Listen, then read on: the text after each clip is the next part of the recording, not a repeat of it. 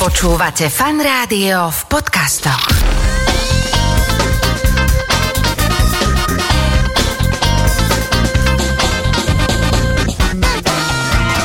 Nedeľná talk. Začína sa nedelná talk show vo Fan Rádiu. V štúdiu Fan Rádia už navarená kávička, pohárik vody postavený pred mojim dnešným prvým hostom, alebo teda pred hostkou Lea Kurpasová. Vítaj u nás. Ahoj. Ahoj. Ja som okamžite, keď som nejakým spôsobom sa dostal k vašej aplikácii, ktorú teda máš na svedomí aj s Erikom Balážom, aj s ďalšími asi ľuďmi, tak eh, som sa do toho nakúpil a iba som čakal, kedy jeden z vás bude v Bratislave a ty si bola skôr ako Erik, takže sedíš tu. Vítaj. Ďakujem za Ale ešte pozvanie. predtým, ako budeme rozprávať sa o tejto aplikácii, mňa zaujíma, že vlastne ako ty si sa dostala k tomu celému, ako keby mm, aj povolaniu, ale aj tomu nastaveniu, že patríš tým ľuďom, ktorí sa starajú o prírodu, ktorým je práve tá ochrana prírody taká blízka, aj vôbec všetky tieto turistické chodníky. Ty si z Popradu? Áno, ja som originál z Popradu, ale vyrastala som v Liptovskom hrádku. Uh-huh. No ako som sa k tomu dostala, tak vlastne ja som nevyštudovala ekológiu ani nič úplne v tomto smere. Ja som študovala zdravie a výživu v Dánsku.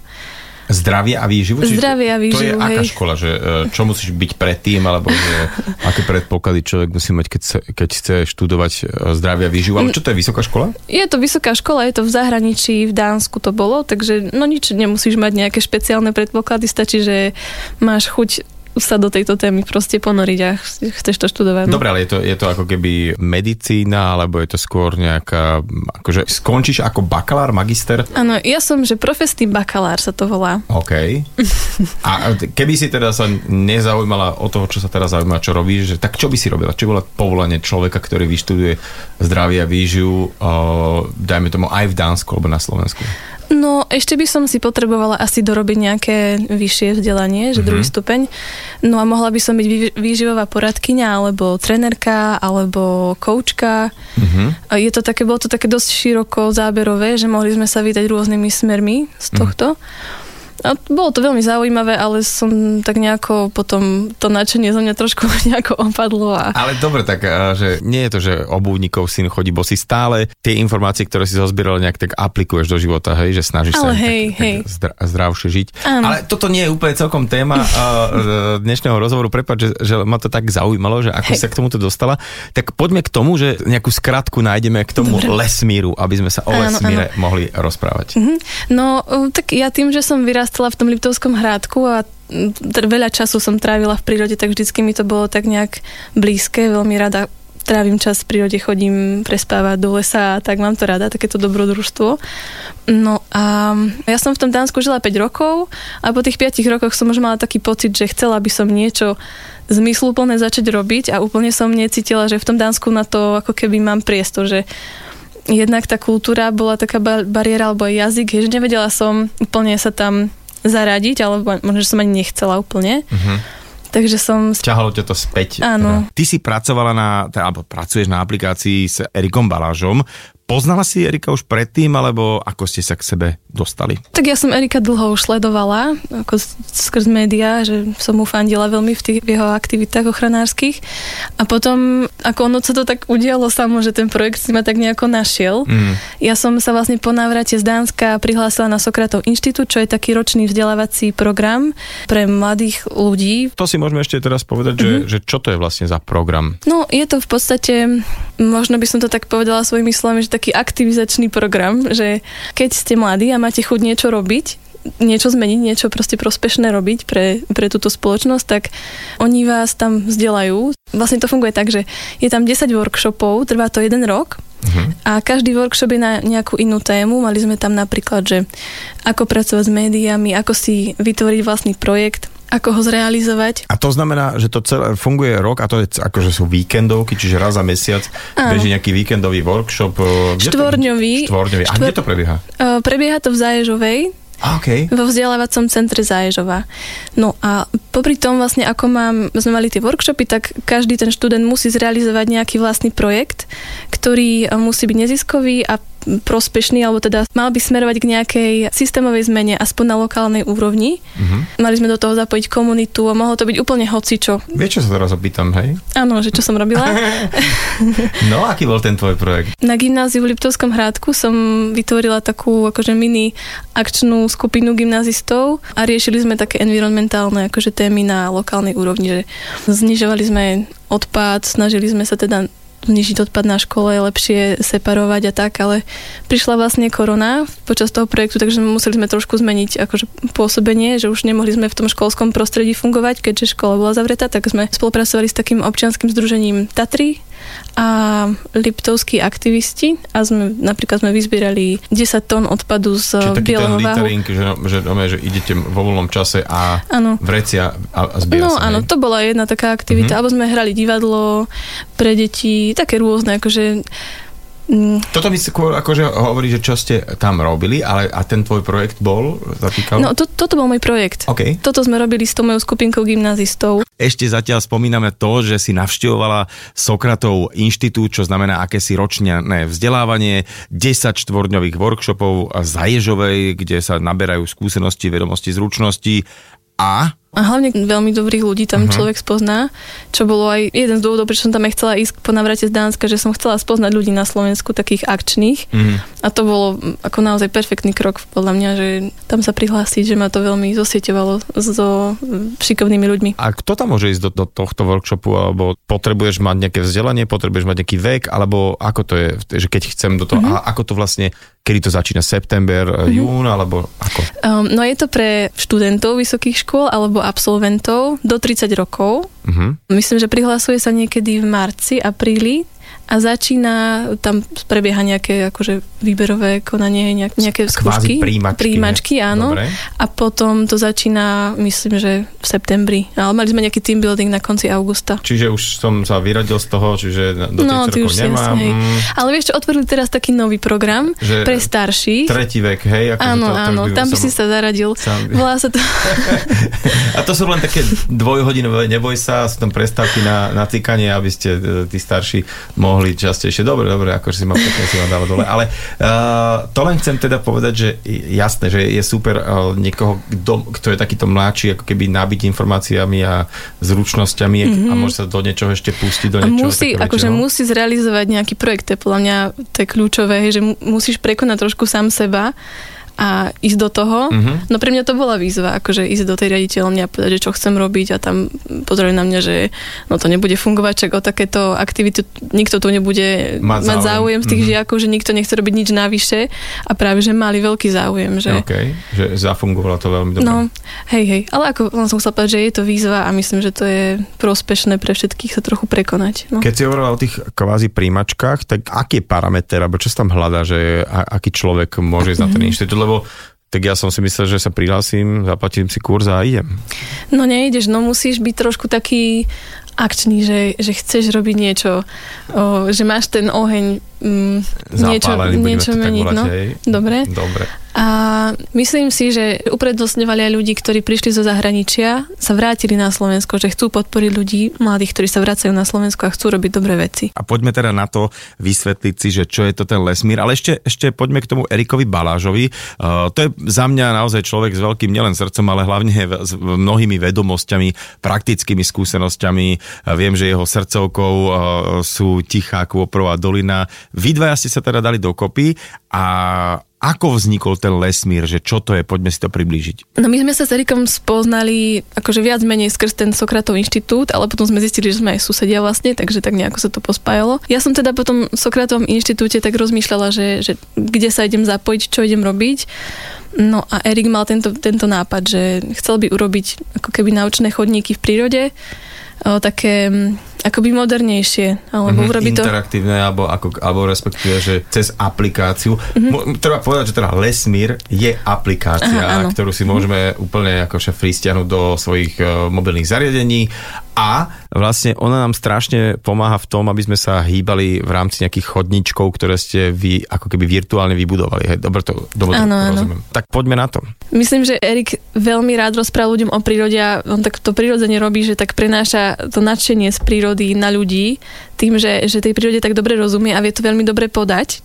že vysvetliť aj také komplikovanejšie nejaké prírodné procesy, tak vlastne z jeho prechádzok, akože z prechádzok s Erikom ľudia odchádzajú úplne nadšení z tej prírody, že to, to je fantastické, že takéto niečo máme na Slovensku, však to treba chrániť a to je úžasné, že tu žijú hlucháne a, a máme tu toľko medvedov, že on dokáže to nadšenie na ľudí prenášať a myslím, že stále on hľadá cesty, že ako ako toho robiť viac. Takže aj táto aplikácia je jedným z tých ciest. A začneme teda, ako to funguje, že čo, čo vlastne ja ako užívateľ aplikácie, prečo je to také cool. Uh, mne to strašne, je to úplne iné, ale pripomína mi niečo ako Hikemate, že čo vybudovali na Slovensku, že komunitu ľudí, ktorí teda tiež také turistické trasy uh, vedia opísať, vedia mm-hmm. na ňu pripraviť, aby si sa naozaj vedel, dajme tomu na víkend, na jeden deň a pripraviť. A tu zase máme Lesmír, kde kde sa dostanem na nejakú konkrétnu už e, prechádzku alebo nejakú stezku alebo ako chodník, ale je to veľmi zvláštne, že vy tam nedávate žiadne tabule ani nič,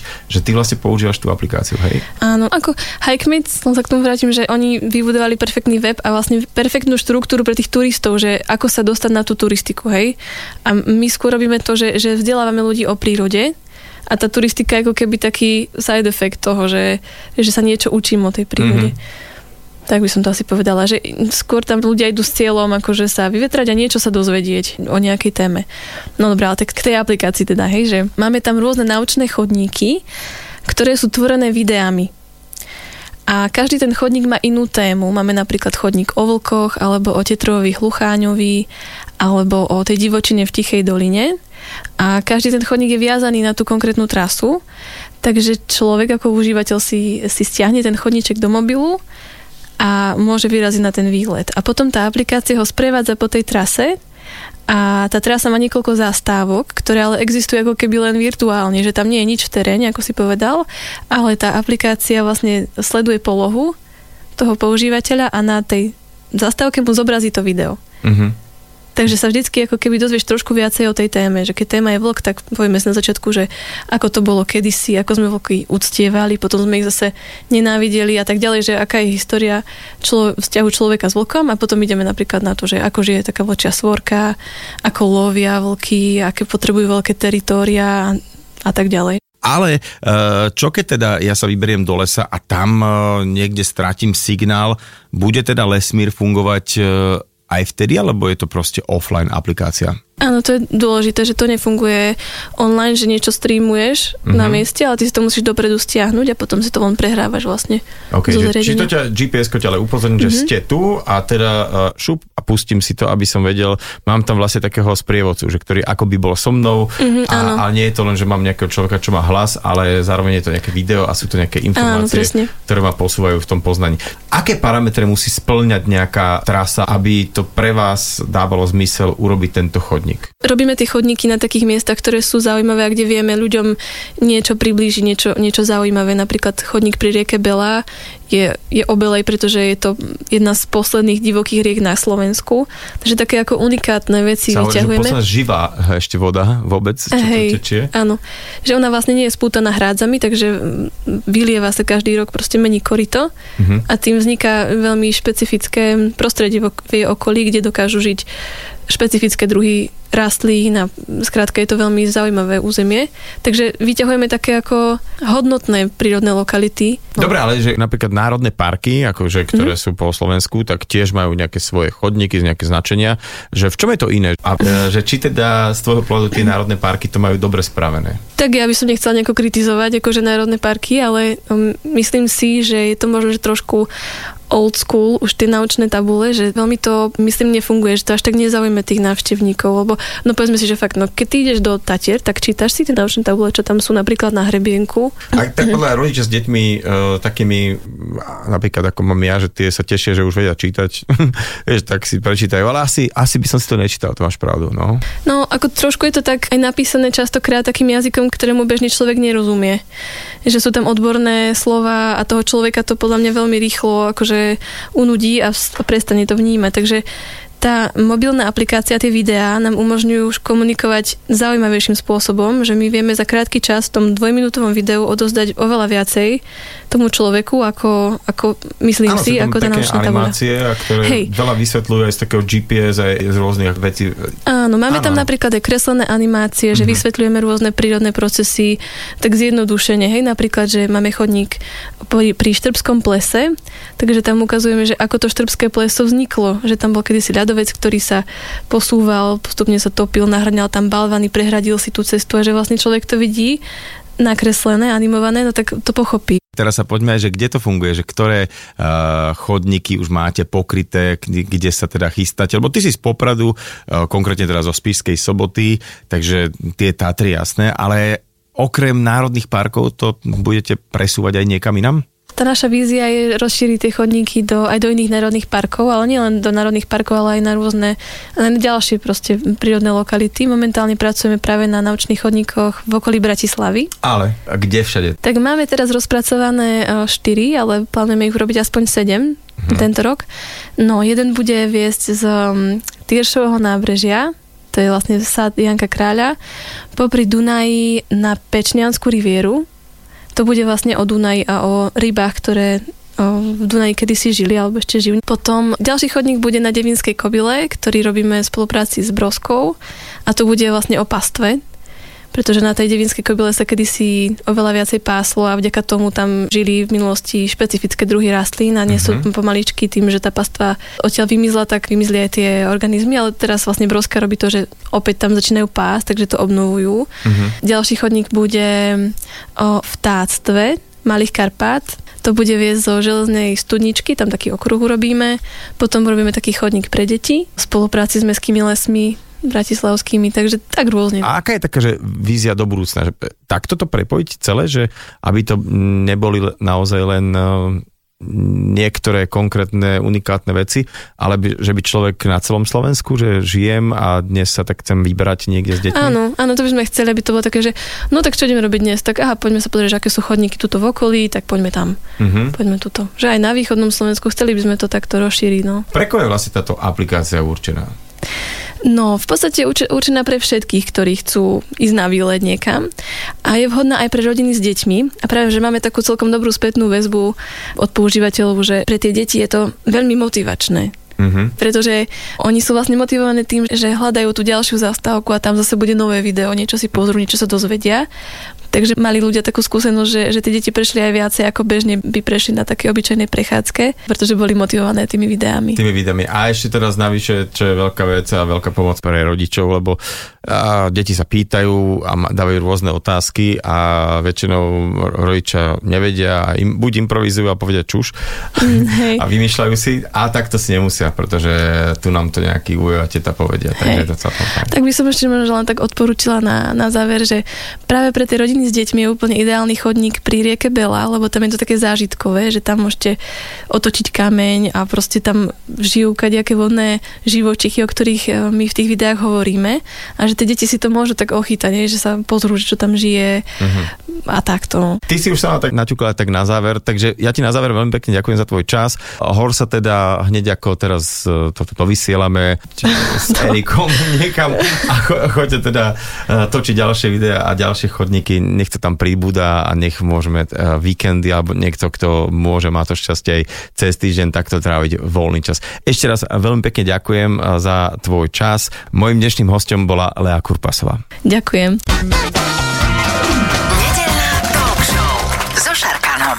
Talk show so Šarkanom v premiére každú nedeľu od 10. do 12. vo Fan Rádiu.